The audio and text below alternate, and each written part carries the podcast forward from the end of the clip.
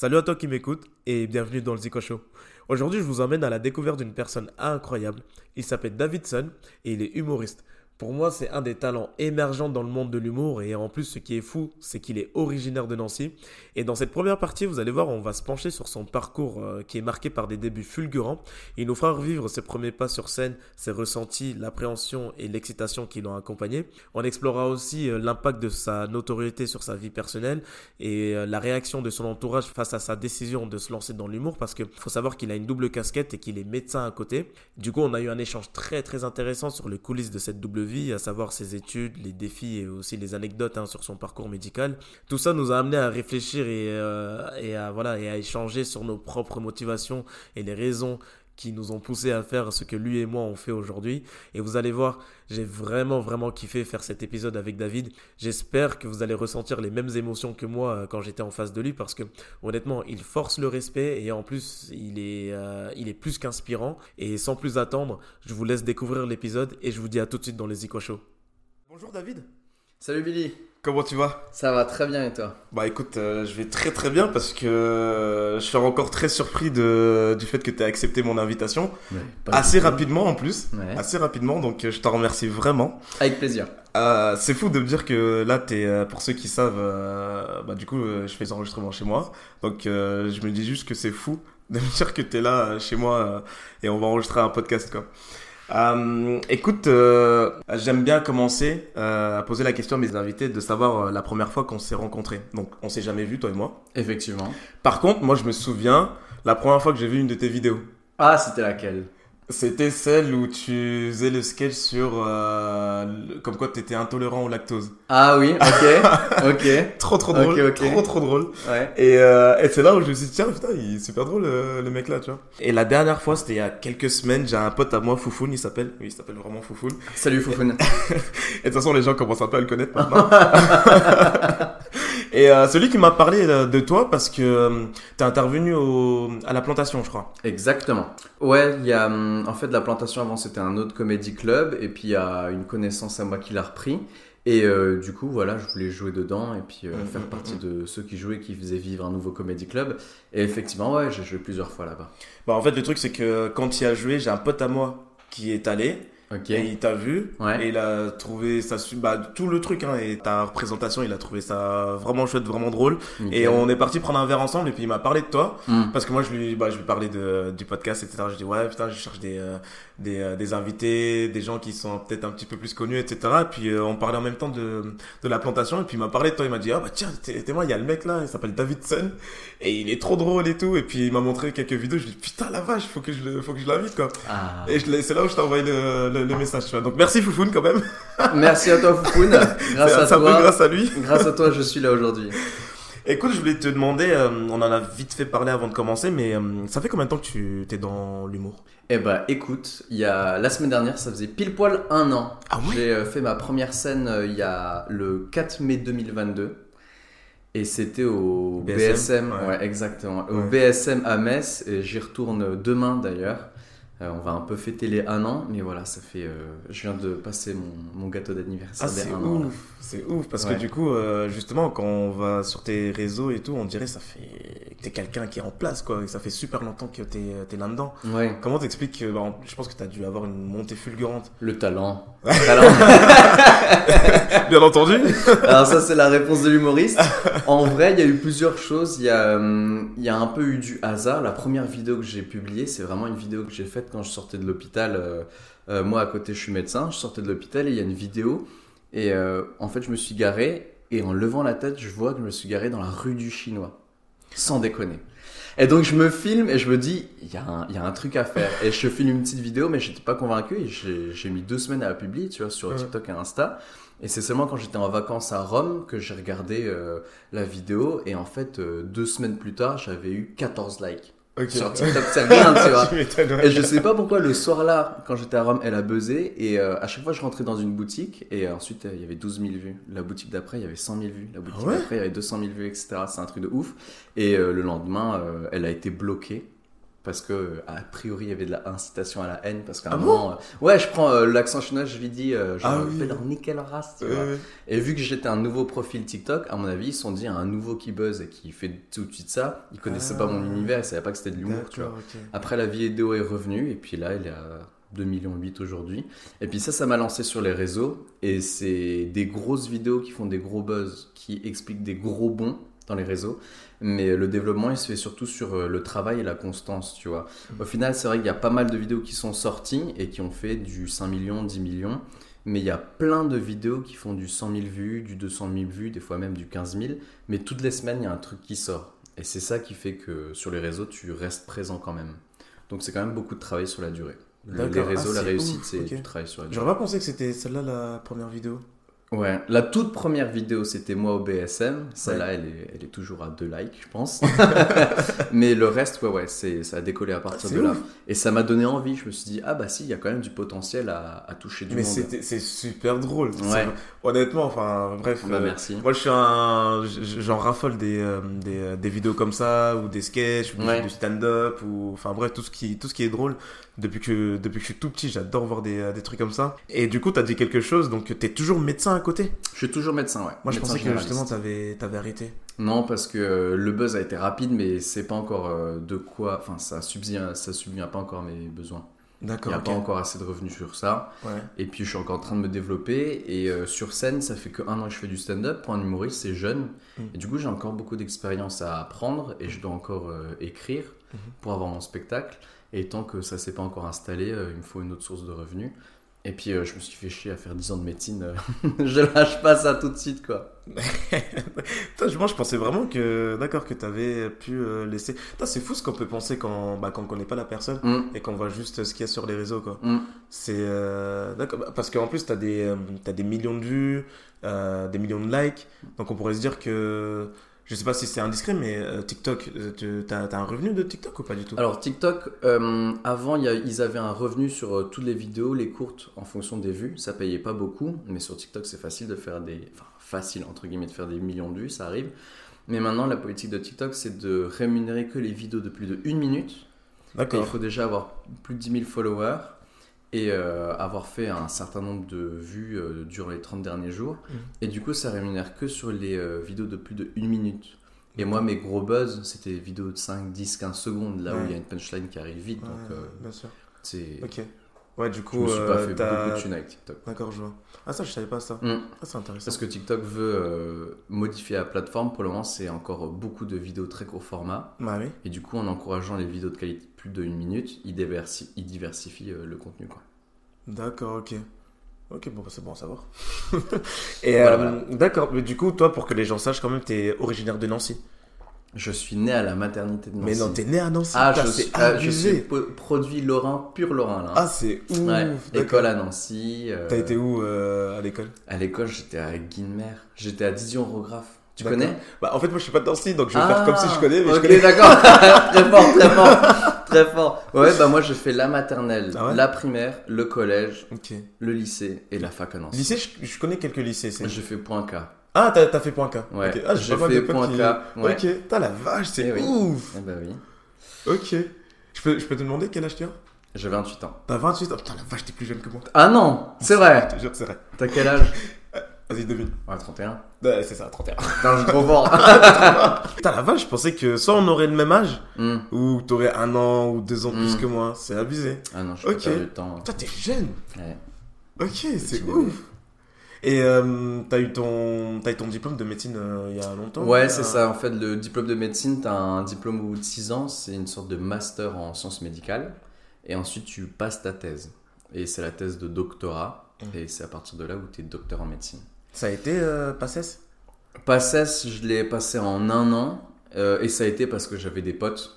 Et euh, on, on délirait ensemble parce que sinon on pétait un câble. Ouais. Et puis aussi, j'étais euh, dans une prépa, il y avait un organisme qui m'aidait.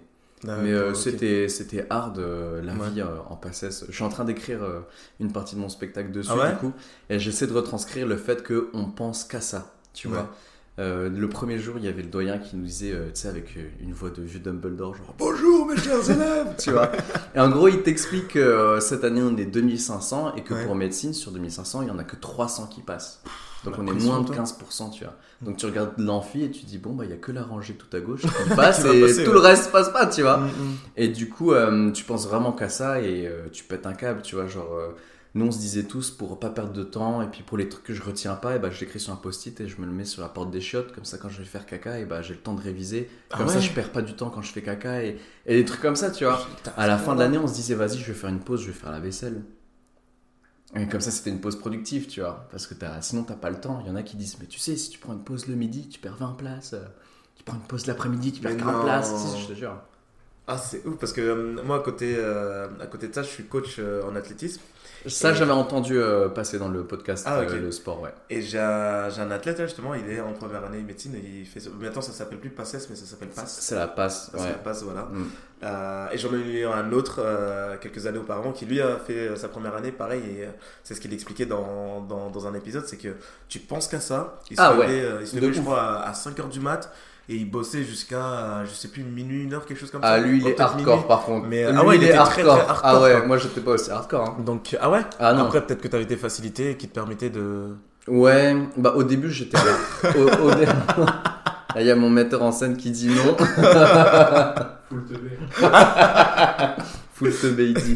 Non, non, bah, j'avais des facilités, oui, mais euh, sur 9 mois de connaissances, en fait, on, je sais pas, on devait apprendre par jour euh, une quarantaine de pages par cœur.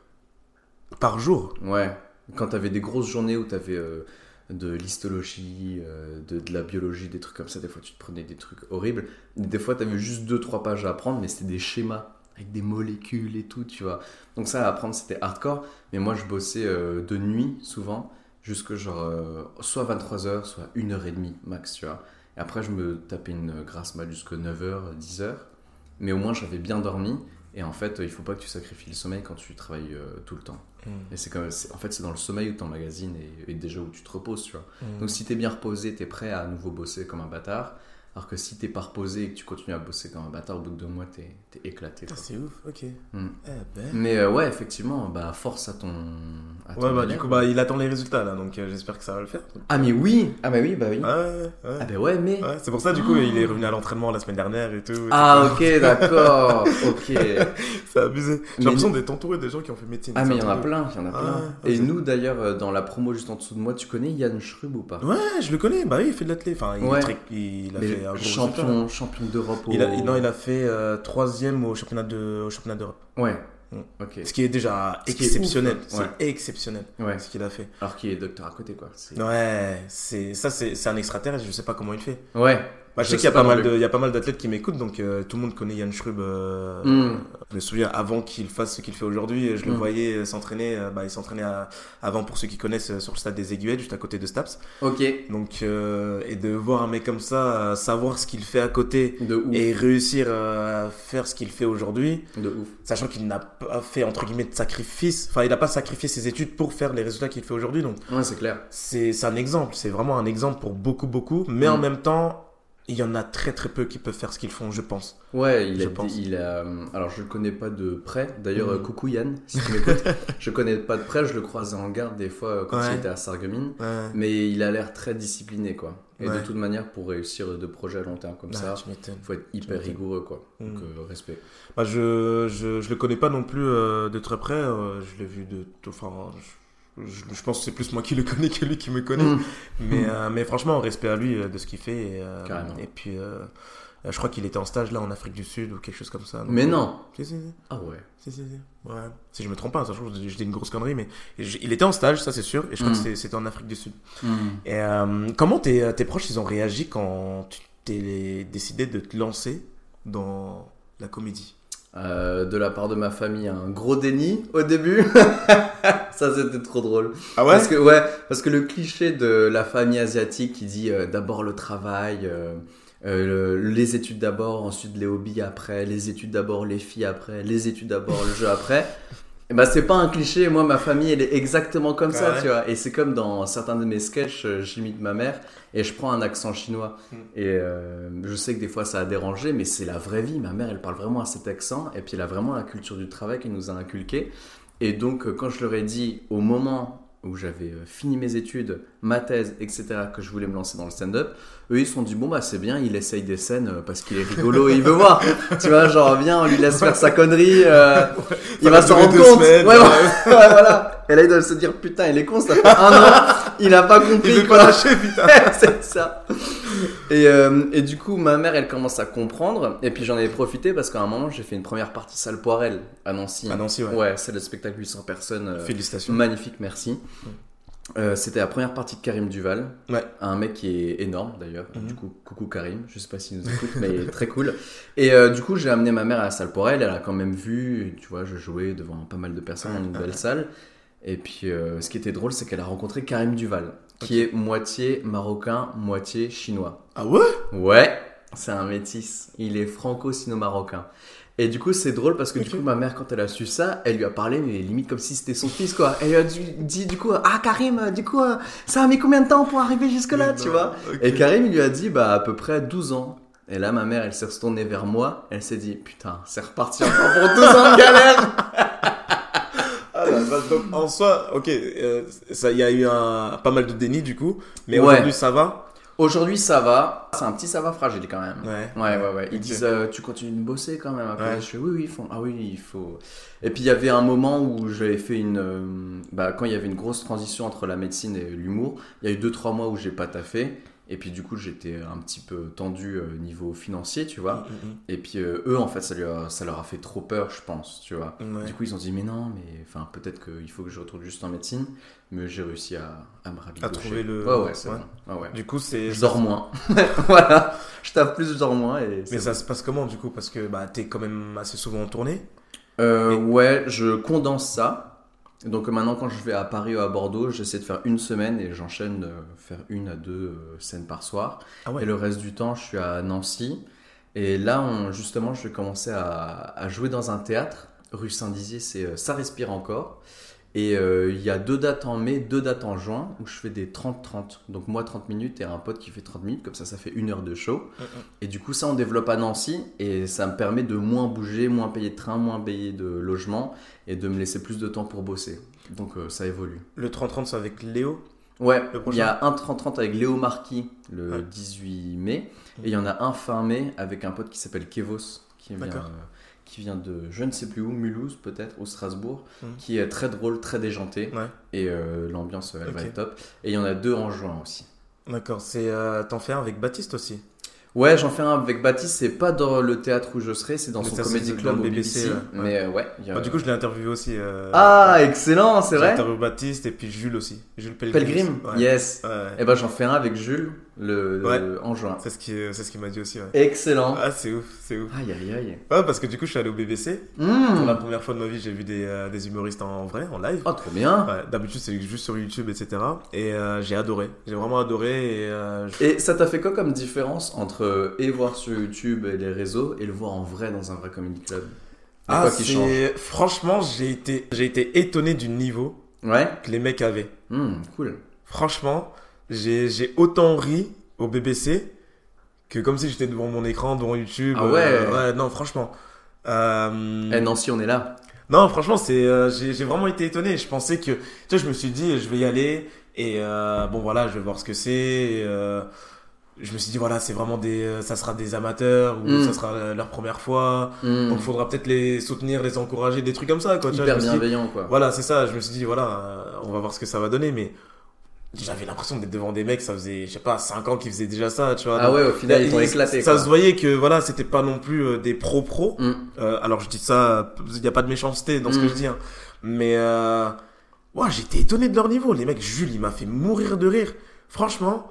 Euh, Baptiste, j'ai adoré ce- son sketch. Ouais. Euh, et même, il y avait deux filles, je me souviens plus trop. Il y en a une, elle s'appelle Charline, je crois. L'autre, Tokyo, si je me Ouais, Tokyo, pas. je la connais. Voilà. Ouais. Et il y en a un autre, c'est Monsieur Louis, Ouais. si je me trompe pas. Donc, Oh, j'ai été étonné. euh, franchement, j'ai adoré, j'ai vraiment kiffé. C'est peut-être l'ambiance, euh, ou Ouais. je sais pas, il y avait peut-être un truc avec euh, Mm. le- l'environnement qui a fait que, mais euh, j'ai vraiment kiffé et, euh, et dès que je pourrai, moi je vais y retourner parce que bah à vivre en vrai, euh, c'est mieux que devant YouTube quoi. Donc euh, Ouais, c'est l'énergie en fait qui change dans le Ouais, comedy peut-être l'énergie, T'entends ouais. les rires, tu vois. Ouais, c'est ça, c'est ça. C'est enfin, c'est vraiment contagieux. Et puis voir qu'en fait un truc qui nous fait rire, un truc qui me fait rire moi, que ça fait rire quelqu'un d'autre que je connais pas du tout, Mm. c'est ça, ça aussi ça, ça permet au, je sais pas, ça permet à, je sais pas, ça donne un truc spécial à tout le monde et euh, Mm. je pense que pour nous public et aussi pour le pour l'humoriste, Mm. ça crée un truc euh, comme si on vit quelque chose tous ensemble, Ouais, etc. ça. et, Bah, euh, tu passes la soirée ensemble à délirer quoi. C'est ça, euh, c'est ça. C'est bénef. Au BBC en plus, c'est proche, hein. T'es c'est proche de très la proche, scène. Donc, c'est euh, très très proche. Mm. Non, franchement, j'ai adoré. Oh, bah, trop bien. J'ai vraiment kiffé. On se recroisera là-bas peut-être. Hein. Ouais, bah, je sais que tu y es, tu y es- tu y es 23, bientôt, donc ouais. le 23, ouais, donc je vais tout faire pour y aller. Je vais, Ah. je vais essayer d'amener des, des potes. Ah, Non, je, yes. vais, je vais amener des potes. Yes. Voilà. En fait, aussi, je te parlais de ça parce que j'ai vu, je crois que c'était, enfin, je te parlais de la réaction de tes proches. Pourquoi? Parce que j'avais vu dans un commentaire, je crois, si je me trompe pas, justement quelqu'un qui parlait de ça, euh, qui lui, visiblement, je pense qu'il a dû vivre un peu la même chose, euh, il- euh, qui disait comme quoi, toi qui es euh, asiatique, t'as pu. euh, Oui, je l'avais mis en story ce commentaire. Ah, voilà, Ouais, tu l'avais mis ouais, en ouais, story, C'est ça. Et c'est là où je me suis dit, ah, peut-être que t'as peut-être vécu quelque chose euh, par rapport à ça, ou mal Mm. vécu, ou, ou quoi que ce soit, mais du coup, ça va quand même. Ça va quand même parce que, euh, comme, euh, comme me disent mes parents et mes potes, ils me disent bah, au pire, si le stand-up marche pas, au pire, t'es médecin, tu vois. Et c'est vrai Ouais, que vrai.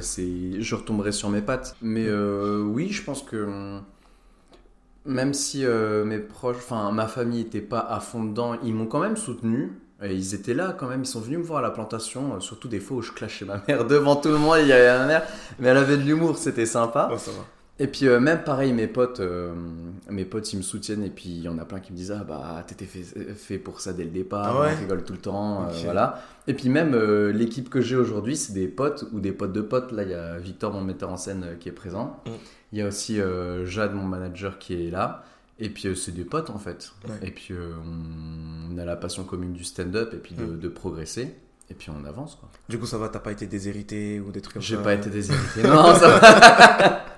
Non. je, je dis ça parce que j'ai toujours un pote, euh, c'est encore foufoune. Ah, foufoune. En fait, à chaque fois qu'on fait un truc ou quoi, ou je sais plus, euh, il a des, euh, des repas de famille ou des trucs. Bon, désolé si j'en parle, euh, foufoune, mais à chaque fois, il me sort, ouais, faut que j'aille parce que sinon je vais être déshérité ou des Mm. trucs comme ça. Donc, ça, me fait dé- ça me fait trop délirer. C'est énorme. Et euh, tu sais, euh, tu sais quand tu m'as demandé, euh, du coup, pour que les gens sachent, donc il y a David qui est là juste en face de moi, et il y a et il y a du coup son metteur en scène Victor qui est assis, euh, pour ceux qui savent euh, comment c'est fait chez moi, qui est assis sur le canapé à côté de Simba, pour ceux qui connaissent. Et euh, tu sais que là, quand il m'a envoyé le message, ouais, euh, il y aura peut-être un pote à moi et tout qui va venir, je me suis dit, bon, ça se trouve, il est en train de flipper, il, il se dit qu'il va être dans un guet-apens ou quoi. et je m'attendais trop à un mec genre musclé, de... au cas où il se passe un truc, tu vois. tu vois. un mec qui fait 43 kilos. C'est ce que j'allais dire, il est en train de clasher en live. Ah non, tout. Je te jure, je me suis C'est dit, énorme. je me suis dit, bon, c'est peut-être à moi de me préparer, je sais pas. C'est peut-être moi, je vais me prendre un guet-apens, je sais Du pas. coup, toi, invite un pote. Ah, mais vous avez peur, mais il y a un mec là en sniper. Oh my où. god. Ah, ça devient un Non, non, clash mais- quoi. C'est énorme. Ah non, mais je te jure, je me suis dit, ouais. Parce que je me suis dit, c'est vrai que, bah, t'es quand même, euh, voilà, tu commences à, enfin, t'es connu. Je me suis dit, ouais, c'est vrai que un mec comme ça qui, que personne connaît, t'invite chez lui. Mm. J'avoue que, ouais, il faut prendre ses précautions, en fait. Et c'est des choses auxquelles moi je pense pas forcément. Donc, J'avais euh, même pas pensé non plus, en fait. Ah ouais? Ça se trouve, on aurait pu se faire euh, niquer, mais jamais. Non, mais je te jure, je me, tu sais, je me suis fait, après, moi, je me fais trop de films des fois dans ma tête, donc, euh, C'est toujours pas qu'il est foufou non plus. Foufoune, montre-toi. Ah là là là là. mais, mais lui, t'as déjà vu euh, pas mal de fois. hein. En C'est vrai? Ouais, ouais, en Ouais, plus- ok. C'est rigolo que tu dises que je suis connu. J'ai pas l'impression d'être connu. Ah ouais? Ça me fait trop bizarre. Mais mec, je te jure, mais, c'est- enfin, Victor, je suis connu? Je suis pas connu. Euh, bah moi tant qu'il n'y a pas d'argent qui rentre sur mon Ah, Les gars, voilà. Je suis pas connu, d'accord? Ah si si parce qu'en plus j'en ai pas parlé à beaucoup de monde que j'allais t'interviewer Mm. parce que j'aime bien garder les trucs un peu secrets mais Ouais. les seuls à qui j'en ai parlé ils te connaissent ils ont déjà vu des, euh, des vidéos de toi sur, euh, sur TikTok ou sur ouf. Insta Ok, c'est ouf. Euh, il y en a deux euh, il y en a deux c'est celle bah du coup celle que j'ai vue moi avec le fromage là. lactose, yes. lactose ouais et il y a celle où t'es au ski Ouais. et tu Et et ça là- fouette. Il non, fait moins 9 degrés. Non Non, c'est bah, pas celle-là. Ouais, voilà. où tu dis, ouais, putain, elle est où? Ouais. Celle-là, à chaque fois que je la montre, tout le monde dit, ah, mais oui, je le connais. Ah, ok, d'accord. Donc, Énorme. franchement, c'est. Mais ouais, moi, je trouve que t'es super connu. Ok. Ah, si, si, si. Parce que peut-être même les gens qui te follow pas, ils Mm. ont déjà vu au moins une fois Mm. une de tes vidéos passées, Mm. je pense. Mm. Donc, tu vois, c'est. C'est vrai. Ouais, t'as pas du tout l'impression d'être connu. Non. Pour le moment, euh, je fais encore mon taf et puis tu sais, on me reconnaît pas dans la rue. Je suis. Ouais. Enfin, je me dis, euh, c'est pas comme les stars, genre tu sais, Harry Potter, Gad Elmaleh, où des gens ils disent, oh mon dieu, c'est Johnny Depp, vite des Oui. photos, tu vois. c'est Oui, pas- c'est sûr. Mais d'un côté, euh, tant mieux quoi. Ah, d'accord, ok. Ah, c'est drôle. Donc, toi, tu penses que hum, on est connu à partir du moment qu'on est reconnu dans la rue? Oui, enfin moi j'ai pas encore l'impression que ça a fait une différence dans ma vie, tu vois. Il y a, Mhm. C'est juste que j'ai plus de likes sur Insta et que, que les gens aiment bien mes vidéos, mais moi dans ma vie ça, ça a absolument rien changé, tu vois. Mhm. Mon plan ça reste quand même de bien travailler, faire un spectacle de qualité, euh, être sympa avec les gens que je rencontre, tu vois. Genre Mhm. tous les humoristes, même des gens, c'est leur première, leur deuxième scène. J'essaie de les mettre à l'aise et puis je discute et puis euh, j'essaie d'avoir leur parcours. Mais moi en tant que personne, il n'y a rien qui a changé, tu vois. Genre. euh, quand je vais au resto et que le supplément bacon il est à 15 balles, je le prends pas. euh, Ouais. je- Enfin, j'ai pas les moyens, tu vois, je suis un mec normal quoi. Après, ça veut dire que tu vas dans des restos. où- non mais, mais j'allais dire 15 balles parce que si je dis le supplément bacon à 1 balle et je le prends pas, les gens ils vont, ils vont dire que je suis un radin et puis voilà. Tu vois. Du coup, t'es. Du coup, est-ce que tu te qualifies de radin, pas radin oh putain, je suis Elle- fait niquer. Oh, il est fort, il est fort. Non, je, non, je, je te, je te dis ça parce qu'en fait, euh, euh, les, les gens pensent que je suis un rat. Pourquoi? Surtout mes athlètes, en fait. Ah ouais, pourquoi? Je sais pas pourquoi, en vrai. Ah les Je bâtards. suis économe. Je suis économe. Oui, voilà, c'est voilà. ça. Je Mm. fais attention. Oui. Donc, si je peux me faire payer des choses par d'autres personnes que par moi-même. Mmh, Ça fait plaisir. mmh, Ouais, je rigole, mais- Astucieux. Astucieux. Non, non, je rigole. Mais du coup, voilà, euh, t'es humoriste. Ouais. Est-ce que euh, tu peux nous expliquer un peu ce que ça implique? Parce que, euh, comme tu dis, t'en vis pas encore. Mm. Mais j'ai quand même l'impression que ça demande quand même beaucoup d'investissement, surtout Mm. en termes financiers, parce que tu bouges pas mal. Ouais. T'as été, enfin, tu fais presque le tour de la France, euh, presque tous les mois. Ouais, c'est ça. C'est euh, en général, je fais une sortie euh, en France tous les mois. Alors au début, euh, j'allais beaucoup à Paris parce que forcément Paris, c'est Paris. Mais euh, j'ai aussi voulu aller dans d'autres villes. J'ai fait euh, Bordeaux que j'adore et euh, je salue tous mes potes humoristes bordelais. J'adore parce que tu découvres d'autres humoristes, d'autres comédie clubs et une autre partie de la France, c'est hyper sympa, tu bouges, tu manges d'autres trucs, tu rencontres d'autres gens. Bordeaux, très belle ville aussi. Et je me suis bien entendu avec les gens de Bordeaux, donc ce qui est bien, c'est que maintenant quand j'y vais, euh, je n'y vais pas juste pour le taf en mode euh, je vais au comédie club, euh, je fais mes blagues, je pars, tu vois. C'est j'y vais un peu en avance, des fois tu trouves des. Enfin, on sait pas forcément qui joue où quel soir, et puis tu tombes dans un comédie club où tu retrouves un pote, tu te dis Waouh, ça fait longtemps, qu'est-ce que tu fais, etc. Énorme. Et puis, et le niveau à Bordeaux est très très bon. La dernière Ah fois que j'y suis allé, mais euh, j'ai partagé des scènes avec des gars, mais ils m'ont tué de rire.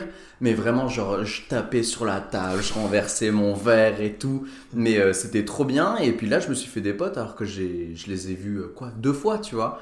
Et ça, c'est hyper appréciable. J'ai fait Marseille aussi. Bon, j'y suis resté moins longtemps, donc j'ai eu moins le temps de connecter, tu vois. Mais aussi à Bordeaux, je me suis fait des potes à Lille et des potes en Bretagne. Du coup, il faut que j'aille à Lille, il faut que j'aille en Bretagne, il faut que j'aille à Nantes. Et puis, et puis à Nancy, il faut aussi que je bouge, que je fasse Strasbourg, etc. Mais oui, ça prend beaucoup de temps, ça prend un petit peu d'argent, mais euh, ça vaut le coup à chaque fois. Ouais. Mais effectivement, si je bosse pas à côté, euh, je peux pas me payer ça encore, tu vois. C'est ouf parce que du coup, euh, ouais, tu te fais des potes partout, quoi. Ouais, ça commence. Et puis, et puis ouais, on se fait des potes partout. Et Ouais, puis quand t'as d'autres humoristes qui sont open et, et qui sont comme toi, qui adorent faire rire, mais qui se prennent pas euh, hyper au sérieux, qui te prennent pas de haut et puis qui te traitent d'égal à égal, bah tu fais des super bonnes découvertes. J'adore les personnes comme ça qui sont bons dans ce qu'ils font, mais qui, entre guillemets, ne se prennent pas non plus au sérieux. Ouais. Je veux dire, euh, c'est- je pense que c'est les personnes avec qui tu peux passer les meilleurs moments euh, De ouf. possibles, quoi. Et je trouve que l'humour, ça te rend humble parce que euh, même si des fois je fais des scènes qui sont incroyables, des fois je fais des scènes, je suis nul à chier, tu vois. Genre, des fois il y a un mot qui passe pas bien et du coup je perds la confiance. Et puis Ah du coup, sur euh, d'autres blagues, je suis un peu moins solide. Ah ouais Ouais, ouais, si, C'est ça ouf, arrive, ça. ça. arrive. Et puis, bah, en fait, je suis encore débutant, tu vois, ça fait qu'un an. Mm. Et j'ai fait, euh, j'ai fait moins de 100 scènes, tu vois. Je dois être entre 50 et 100. Mais euh, mais il y a encore plein d'expériences à apprendre, donc ça, ça t'apprend à être humble. Tu penses que encore aujourd'hui, en 2023, on est obligé de monter sur Paris pour réussir dans des, dans des milieux artistiques comme, comme l'humour? De moins en moins. Alors pour les autres milieux artistiques, je pourrais pas euh, dire Ouais. parce que je sais pas, mais l'humour, franchement, de moins en moins. Parce qu'en en province, ça se développe. Mhm. Euh, D'un côté, parce que à Paris, ça prend beaucoup de place. Après, j'ai rien contre mes potes parisiens, tu vois. Mais ça prend beaucoup de place et des fois, pour euh, ceux qui viennent de province, c'est dur de venir s'insérer dans le circuit. Ouais. Surtout si on vient de loin et qu'on doit prendre un Airbnb. Tu prends un Airbnb à Paris une semaine, t'en as pour 500 balles, tu vois. Euh, donc c'est chaud. Et du coup, nous, ça nous a donné envie en province de nous développer. Et quand je vois euh, à Bordeaux, tu vois, il y a pas longtemps, ils avaient euh, moins de 10 comédie clubs. Et là, je crois qu'ils peuvent facilement euh, jouer tous les soirs, tu vois. Ils ont dépassé la quinzaine, la vingtaine de comédie clubs en ville. Et puis, il y a des super comédie clubs en plus. T'en as qui sont dans des petits bars qui sont trop cool. T'en as qui sont dans des théâtres où t'as 110 places et tu peux venir jouer comme ça. Moi, la première fois que j'avais joué à Bordeaux, c'était au Gavé Style. C'est une scène ouverte le jeudi. Et puis tu joues devant 110 personnes. Puis moi j'y suis allé et je me suis dit, ouais, mais c'est génial, il me donne une grande scène comme ça. Et je kiffe, tu vois. Donc euh, non, je pense que c'est de moins en moins nécessaire à Paris. Après, ça dépend de la, de la carrière. tu as des grands comédie clubs à Paris qui te donnent de la visibilité et qui te donnent aussi beaucoup de contacts. Mmh, bien sûr, oui, forcément, tu vois. Mais euh, ça peut aider, clairement, mais je sais pas si c'est indispensable. Ok. Tu parlais tout à l'heure, tu disais qu'à Bordeaux, il y a un gros niveau. Est-ce que du coup, dans l'humour, parce que moi je m'y connais pas du tout, je suis pur, euh, pur consommateur, Mm. euh, est-ce que dans l'humour, euh, il y a des villes où on se dit, ouais, à Bordeaux, il y a du niveau, ou tel endroit, ça va, ou des choses comme ça, sans que ce soit négatif, hein, attention, les gens Mm. ne prenez pas du tout mal Mm. les questions que je pose, mais c'est vraiment par pure curiosité. Est-ce que voilà, il y a des villes où on y va peut-être pour se tester, parce qu'on se dit, là, il y a du level, est-ce que je vais pouvoir Mmh. assumer, ou est-ce que je vais pouvoir, euh, voilà, Mmh. ou, euh, je préfère aller là à tel endroit parce que voilà je ça, ça sera comment dire j'ai pas peur de, de, de faire une représentation Mm. là-bas quoi Mmh. tu vois ce que je veux dire? Ouais, ça je, ça je sais pas encore. J'ai pas encore de recul sur ça, j'ai pas assez bougé, je pense. Moi, je sais qu'on dit ça de Paris, parce que. Paris, il y a tellement de gens et tellement de comédie clubs que si tu veux rester dans le moule et te démarquer, c'est vraiment qu'il faut que tu sois bon, tu vois. Parce que s'il y a 1000 humoristes à, Mm. ou je sais pas, 5000 humoristes à Paris, il faut que tu sois bon pour sortir du lot, quoi. Mm. Pour les autres villes, je sais pas. Je sais que. Non, je sais pas. d'accord Très bonne question. Aucune idée. il a dit que c'était une très bonne question Euh, quelle est la, la relation avec tes amis euh, depuis que tu fais ça? Parce que du coup tu les vois beaucoup moins Euh, oui, et- mais je vais te dire, c'est très facile parce que euh, avec médecine, de base, je les voyais déjà beaucoup moins. et je te jure, ça n'a pas énormément changé.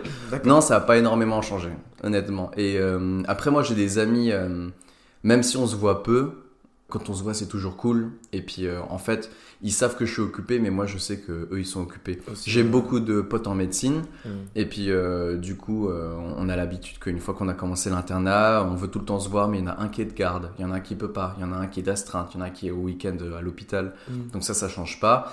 Et aussi, avec l'internat, il y en a qui sont allés travailler partout en France.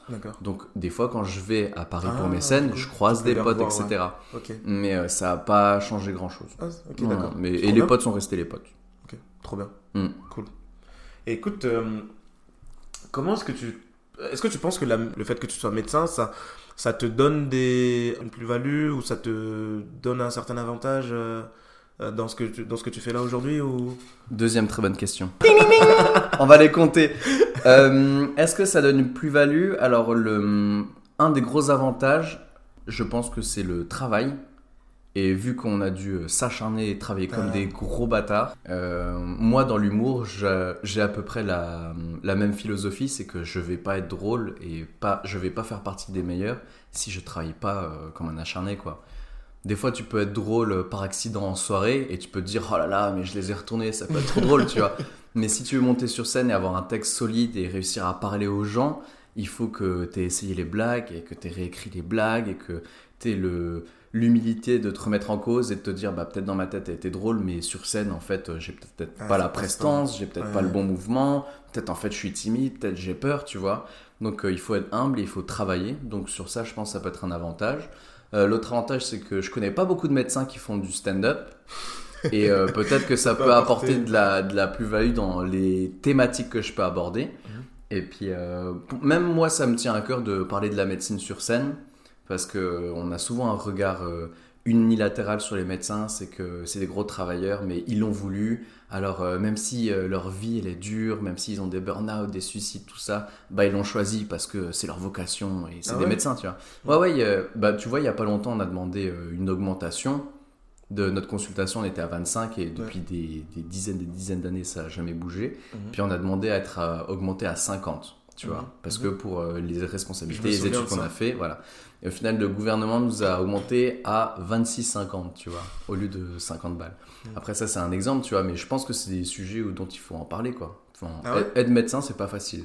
Souvent, les gens se disent, bah oui, ils gagnent bien, mais on traverse des moments qui sont pas faciles, quoi, quand on est médecin. D'accord, ok.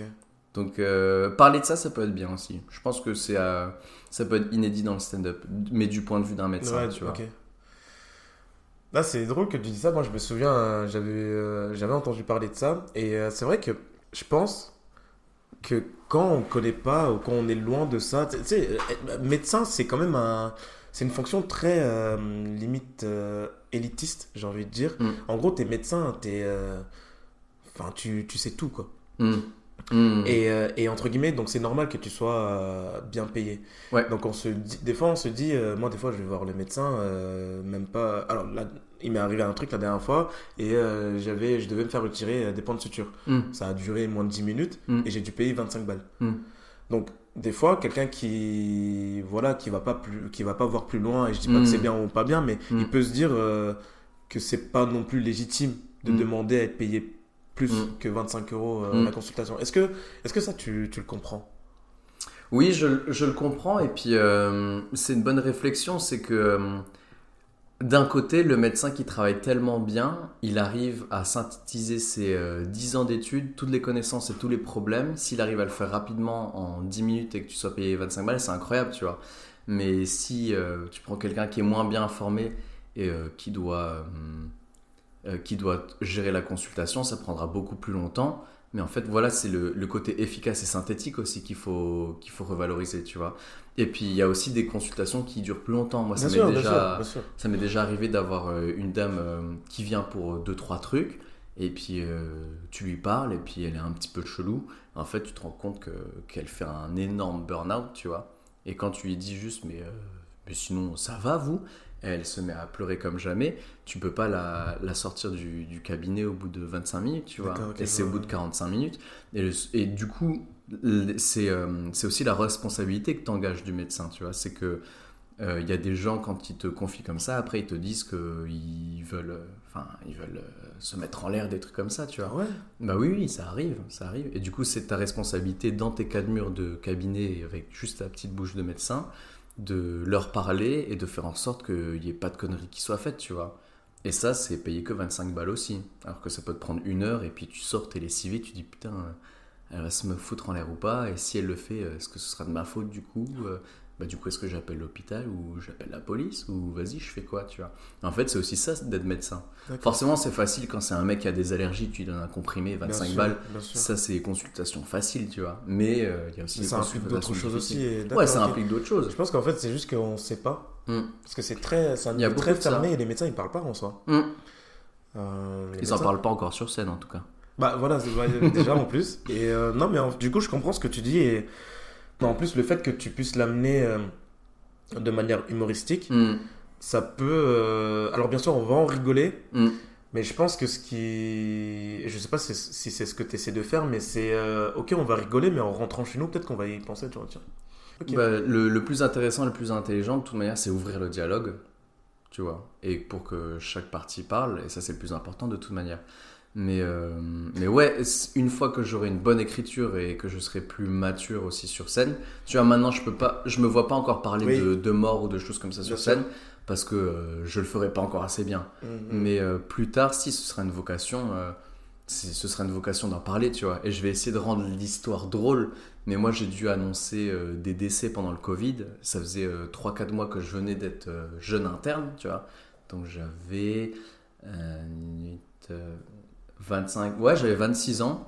Et puis j'ai dû annoncer euh, en live de- des décès à des familles euh, face à moi le soir à 3h du matin Oh. tu vois? Et euh, ça, à 26 ans, tu vois, il y en a qui se foutent des mines, qui vont en boîte, qui s'en battent la race, et puis toi, tu dois gérer toute une famille qui voit son papa mourir, tu vois. Et ça, il y a des médecins, ils se tapent ça à 26 ans. Donc il faut aussi que les gens comprennent que la vie de médecin, des fois, c'est hyper dur, quoi. Tu vois? Ça fait quoi d'annoncer euh, le décès de, de Bah, tu respires un grand coup avant et surtout après. Surtout après. Et puis euh, ça te fait, euh, ça te fait grandir et puis ça te fait apprendre sur l'humain et puis aussi sur toi-même parce que des fois t'as- tout fait bien. Euh, la vie fait que les gens meurent et t'as tout fait bien pour essayer qu'ils meurent pas et ils meurent quand même parce que médecin n'est pas Dieu. Et du coup tu dois leur annoncer et les gens sont en colère et ils sont tristes, mais pas contre toi.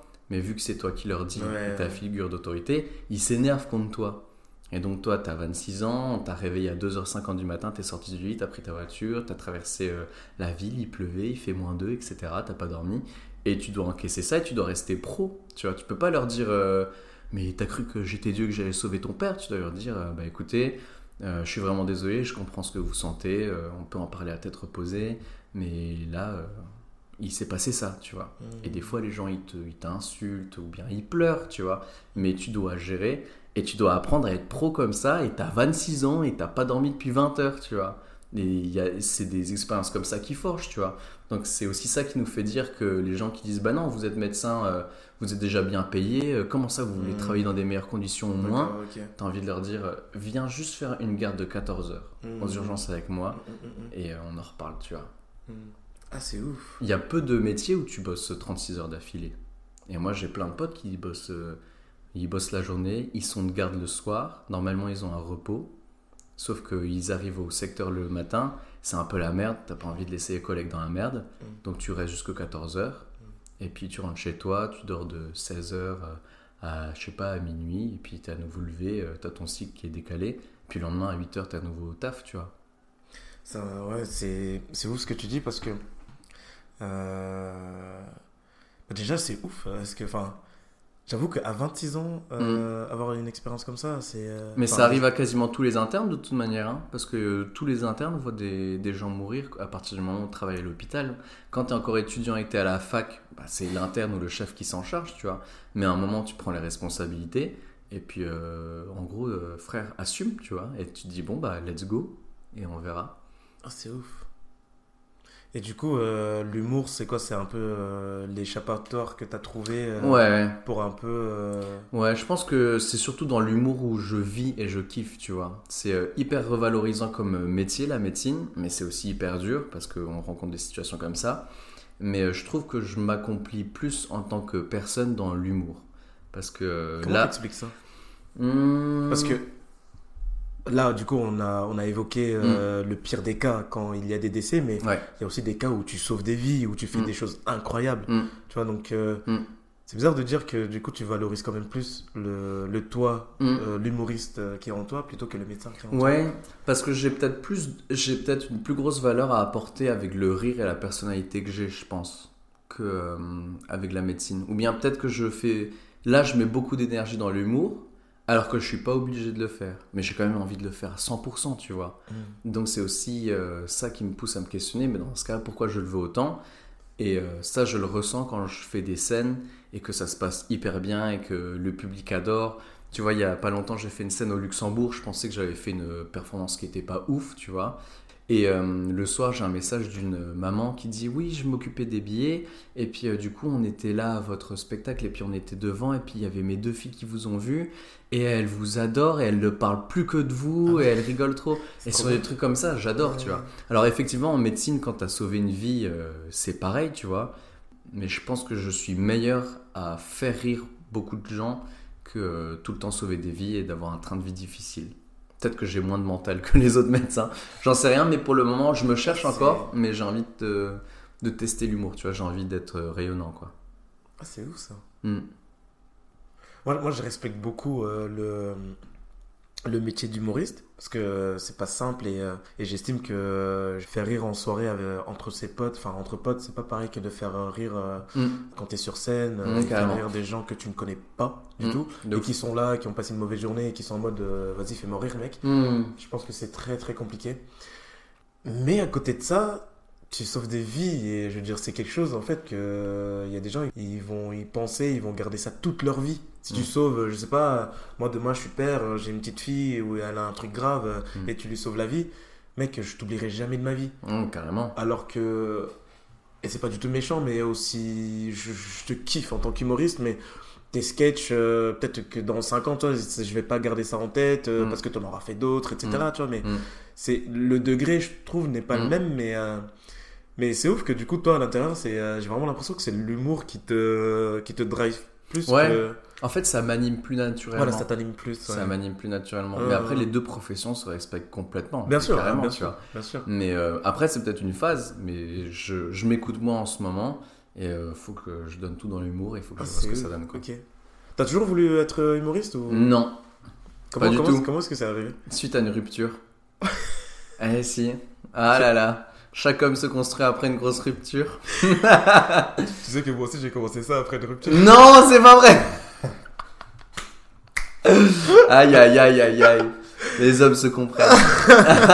bah si, de ouf. Toi, tu- Après moi c'est euh, c'est euh, j'en ai pas encore parlé de ça. Oh. Mais- Non non, bah, je vais pas en parler. hein. Ah d'accord.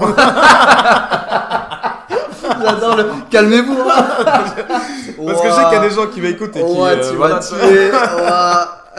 Mais euh, mais euh, mais pour le coup du coup euh, moi c'est moi qui avais quitté Mm. ma, ma- mon ex du coup. Mm. Toi c'est tu t'es fait larguer ou? Ah ouais. Ouais. Ah là bien. Ok. Ouais. À la bien, et puis du coup, je rentrerai pas en détail parce que je rentrerai en détail dedans, dans mon spectacle. Mhm. Mais en gros, rupture difficile, et puis je, me suis, je me suis remis en question moi, et j'ai un peu tout remis en question. Ouais. Et vu que es, quand tu es vraiment dans le, au fond, au fond, tu te Mhm. dis, mais à, quoi à quoi bon Ouais. en général?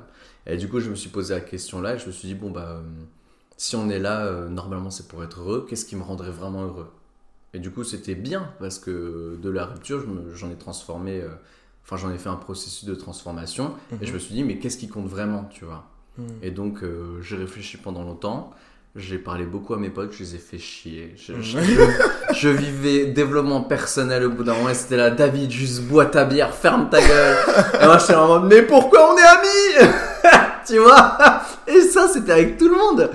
Et, euh, et j'en suis venu à la réponse de, de l'humour parce que hum, ils m'ont tous dit qu'ils m'appréciaient pour la personne que j'étais et pour les moments qu'on passait Mhm. et qu'à chaque fois c'était trop rigolo Mhm. et que les gens en fait se souvenaient aussi de moi pour ça et Mhm. qu'il y en a qui revenaient me voir pour ça etc donc je me suis dit oui c'est vrai que j'ai une casquette de médecin mais si on devait prendre le plus essentiel de David c'est un, un mec qui est juste bonne humeur et qui veut faire rire tu vois D'accord. Ah c'est ouf. donc euh, j'attends de voir si ça se confirme mais euh, mais je bosse sur ça et puis je Mhm. vois si je peux en faire un métier quoi Ah, c'est ouf parce que Mm. bah, du coup, c'est un peu pareil. Enfin, la seule différence, du coup, c'est moi qui ai, euh, qui ai, qui ai quitté mon ex. Mm. Mais là, c'est le mec qui cherche des excuses. Mais, mais en fait, j'ai découvert que je pensais pas que ça allait faire euh, euh, aussi mal dans le sens où. Alors, je, la décision que j'ai pris, euh, j'ai prise. Mm. je la, enfin, je veux dire, je l'assume et Mm. c'est la meilleure décision que j'ai pu prendre dans ma vie. Mm. Mais je, je sais pas si ça arrivait à beaucoup beaucoup de gens, mais ce sentiment de quitter une personne, pas parce que tu ne l'aimes plus, mais parce que tu fais quelque chose pour toi, ça c'est quelque chose que je sais pas si tu vois ce que je veux. Si, C'est-à-dire que ouais. j'ai quitté cette personne, mais je l'ai quittée en, en ayant encore des sentiments pour elle. Parce, ok parce qu'en fait, je voyais que on n'était pas forcément sur la même longueur d'onde et, ah que, ouais et que je n'étais pas heureux. t'as quitté avec la tête mais pas avec le cœur Voilà, c'est ça. Putain, c'est bien dit. Ouais, eh, eh, franchement, clip, clip direct. Même moi, je suis impressionné. Même moi, je Mais je t'ai vu, il y a, Putain, dans mais David- il y a un truc. Ah, mais je suis pas con en fait. Mais, euh, mais ouais, j'ai quitté avec la tête et pas avec le cœur. Et le truc, c'est qu'il y a un gros conflit qu'il y a à l'intérieur de toi. bah, c'est clair. Oh putain, ça va être horrible. Parce que tu sais que c'était la chose, la Mhm. bonne chose à faire. Mais putain, c'est, c'est, c'est, c'est, trop dur. Ouais. C'est, et je m'en fous, les gars, mes potes, allez, euh, vous pouvez vous moquer de moi ou quoi, mais, euh, mais, euh, c'est, je pense que ça a été une des choses les plus difficiles à faire, tu vois. Hmm. En plus, moi, je suis quelqu'un qui ne parle pas beaucoup, et on va pas rester longtemps là-dessus, mais, Mm. mais c'est intéressant que, que tu parles de ça. Euh, je suis pas quelqu'un qui parle beaucoup, donc euh, les gens, je pense qu'ils ont dû se faire leur, euh, leurs avis euh, sans me demander, tu vois. Donc, Toujours. tromperie ou des choses Toujours, comme ça, ouais. etc. Donc, c'est ça qui est ouf, c'est qu'on s'est même pas quitté parce que il y a eu des histoires de, du chelou, je sais pas quoi. Mm. Et donc, euh, les gens, ils ne comprennent pas. Donc, euh, il y avait ça aussi à affronter, le regard des gens, etc. Et euh, s'en est suivi vraiment euh, euh, une, une période mais où t'es au fond du trou, mais au fond, fond du trou, tu te dis pourquoi t'as fait ça, etc. Et euh, c'est spécifiquement euh, fin, fin janvier, un podcast de Mike Tyson Ok. qui m'a matrixé. Ah ouais Et du jour au lendemain, j'ai complètement changé. Mais non. Je te jure, c'est vrai. Mike Tyson. Ouais, mais c'est ouf, hein. Ok, t'as bien choisi Mike Tyson. Mais ouais, c'est, euh, je m'attendais pas déjà à ce que lui il fasse des podcasts et puis euh, j'écoute ce qu'il dit et putain, c'est pertinent quoi. Mais il t'a dit quoi qui t'a Je- matrixé en fait, je sais pas, c'est, c'était un peu, c'était un peu du développement personnel, tu vois, parce que du coup, bah pareil, j'étais à fond là-dedans, tu vois, j'ai Miracle Morning qui est là, là, je sais pas si tu connais. Ah si, mais... Bah si. voilà, tu vois. Donc j'étais à fond là-dedans et lui, il était, il- en gros, euh, je pourrais pas te redire quelle est la phase qu'il a, Mm. qui, euh, qu'il a dite qui m'a, qui m'a fait changer et devenir la personne que je suis là aujourd'hui. Mais, mais ça a été un sentiment. Et je pense que ça, en fait, ça a été le moment. J'en avais Mm. marre, j'en avais marre de, de faire semblant euh, Mm. d'être bien quand j'étais dehors. Euh, j'en avais marre de, de, tu vois, de rester toute la journée euh, sur mon canapé à Mm. regarder n'importe quoi à la télé ou de juste sortir, me bourrer la gueule et Ouais, c'est tout, ouf. tu vois. Enfin, tu vois, c'était un peu un ras-le-bol euh, Hmm. général Mm. et je tombe sur, sur, sur son podcast. Là, je dis, ok, c'est le moment. C'est le Hmm. moment, fallait le faire et puis, euh, et puis et depuis, voilà quoi. Et c'était quand ça? C'était, c'est depuis le 1er, ju- euh, 1er février. Ah ouais? Ouais.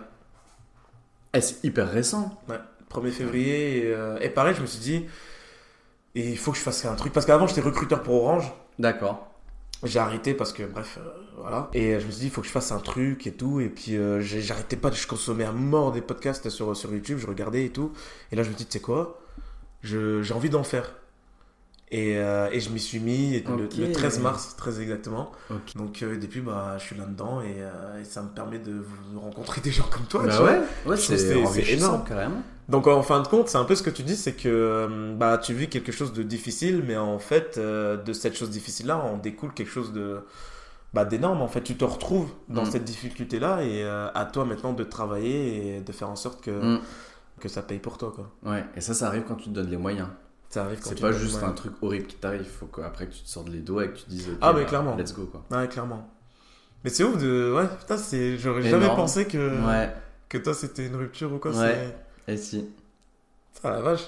Eh ben, Ça on a te- du parcours en commun Mais en fait tu sais que quand tu depuis que je fais ça, les gens se, se, se livrent beaucoup. Carrément. Et en fait, tu te rends compte que. Bah, en fait, je suis pas le seul à avoir vécu telle ou telle chose. C'est peut-être pas exactement la, même chose, hein, mais dans le sentiment qui en découle, De ouf. en fait, je suis pas le seul, en fait. Bah, tu vois, genre, euh, toi, pour moi, t'es quelqu'un de. Bah, tu, tu le diras peut-être pas comme ça, mais pour moi, t'es quelqu'un qui a réussi dans la vie. Et je me dis, euh, ouais, j'ai. Mon metteur en scène est dubitatif. Parce que lui, il sait que je galère à écrire. Le dise Alors, qui a réussi, mais je pense que tu vas, enfin, tu vas pas t'arrêter là. Et je pense que tu es vraiment Ah. sur une lancée. Et, Ouais. euh, et euh, comme tu l'as dit, ton expérience avec médecine, ça va te permettre de continuer à travailler très dur et pour arriver là où t'en es. Mm.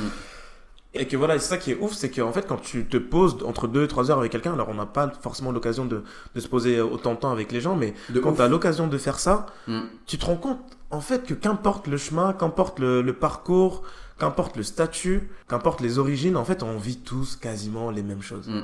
C'est, j'ai, j'ai l'impression que c'est indéniable. Mm. Et en fait, la seule différence, la seule différence qu'on a tous, c'est les choix qu'on fait en fonction de ce qui nous arrive. Mm. Et la seule Mm. différence, c'est vraiment les choix que tu fais. Est-ce que tu décides de prendre ce chemin-là ou ce chemin-là? Ça fera que tu deviendras soit une bonne personne, mais à l'initial, t'es ni bon ni mauvais. Ce qui te rend bon ou mauvais, c'est vraiment les, les choix que tu fais en fait. Ouais. Tu te dis, j'ai pas ce que entre guillemets je mérite, euh, alors que j'ai fait ce qu'il fallait pour et. euh, et bah fuck, tu vois, euh, je vais, euh, au lieu de prendre toujours des bonnes décisions, bah je vais, je vais faire des conneries pour une fois. Mm. Et je vais voir ce que, ce que ça va donner, tu vois. Mm. T'aurais eu Foufoun en acolyte Pff, ah ouais. Oh Ah Ouah, Foufoun, ça a l'air d'être un tragnardeur, lui. Aïe, Franchement, aïe. honnêtement, je Elle soirée avec Foufoun bientôt. ah, il va te délirer quand il va, Mm. il va écouter ça. ça. Ah non, mais Foufoun, euh, bah, de toute façon, c'est simple. Bon, je vais le dire parce que les, Oh. gens, les gens ne sont pas au courant. Eh, ce- Aujourd'hui, c'est scoop. hein. C'est moi Eh non, mais c'est podcast scoop là. hein. En fait, parce, parce qu'en fait, en plus, il y a ma mère qui écoute, donc voilà. Coucou maman. Mais en fait, euh, l'épisode que j'ai fait avec Foufoun, euh, pour les gens qui ont écouté, euh, il y a très peu de personnes qui sont au courant, mais c'est un podcast qui a duré presque 4 heures. Oh my god. Pourquoi? Parce que en fait, Foufoun, il est arrivé et euh, Et en fait, on Oula, a, on, on a- oula, oula, oula, ça va être bon. et en fait, on a vidé presque euh, ouais, 3-4 bouteilles de vin à, à deux. Oh my god. Donc l'épisode, alors là, je, je pense qu'il y a On comprend plus rien à la fin. Non, au contraire, j'ai passé, allez, au moins 3 jours pour faire le montage. Ouais. Parce que j'ai dû couper, allez, une heure et demie de trucs parce que bah, on... c'était incompréhensible. Ouais. Parce qu'on disait, on se pensait être intelligent, on pensait. Au final, C'est ça. Et, euh, et ouais, en fait, on était complètement. euh, on n'était pas dans notre euh, dans notre état naturel en fait euh, avec Foufoun lorsqu'on a fait l'épisode. Donc là, je pense qu'il y a tout le monde qui, enfin tout le monde, euh, pas mal de gens qui vont essayer d'aller réécouter l'épisode pour essayer de choper des De trucs. Mais euh, et en fait, euh, Foufoun, euh, c'est toujours ça. C'est-à-dire qu'au début, ça commence bien. Mm. Ça commence toujours bien. Mm. Mais par exemple, à, à l'épisode là, sur le podcast là, le- moi mes derniers souvenirs, je, je me souviens même pas de finir le podcast. Mais non. Non, je me souviens même pas de finir le podcast. Foufoun, il a dormi là. Mais Moi, non. je suis allé parti dormir au salon. Je me suis réveillé le matin, mais je me suis, j'étais chez moi. Mais je me suis réveillé, je me suis dit, où est-ce que je suis? Je suis là, et là, cinq secondes après, t'as Foufoun qui arrive dans le salon. Hmm. Il me dit, mais mec, qu'est-ce qui s'est passé? Je dis, mais je sais pas. C'est trop drôle. Et là, on se lève, je vais dans la cuisine, t'as des patates épluchées, coupées, qui sont restées là, sur le plan de travail. J'ouvre le, j'ouvre le, le four, t'as deux saucisses cramoisies dans, dans le four. On arrive, on arrive, bah, du coup, dans la pièce là, on voit que t'as des bouteilles de vin, des, un peu de reste de ce qu'on avait mangé, etc. Et, euh, bref, et c'est toujours comme ça avec Foufoun. Very bad trip, quoi. Ouais, bah, avec lui, toujours very bad trip. c'est, euh, Incroyable. mais ouais, Foufoun, c'est un peu euh, partenaire in crème là, euh, sur pas mal de choses. Oh là donc, là. Donc, euh, ouais, j'aurais tellement de choses à raconter euh, sur lui. euh. Ah, vache, ok. Mais, euh, ok, et comment est-ce que tu qualifierais ton humour? Drôle. C'était drôle. C'était pas mal, hein La spontanéité. Euh, je qualifierais pas comme ça, mais c'est ce que je vis, c'est authentique. Ouais. C'est que j'ai envie que quand je monte sur scène et que je fasse rire les gens, ce soit avec mes histoires, avec mon énergie et que ce soit moi qui raconte. C'est pour ça que euh, tout ce que j'écris, euh, ce qui est drôle, c'est vraiment ce qui m'est arrivé en fait. Et je pense que c'est aussi ça le, regard de l'humoriste, c'est pas de créer des nouvelles situations tout le temps drôles et de, de créer une fiction drôle, c'est juste qu'il nous arrive tous plein d'événements comme tu as dit.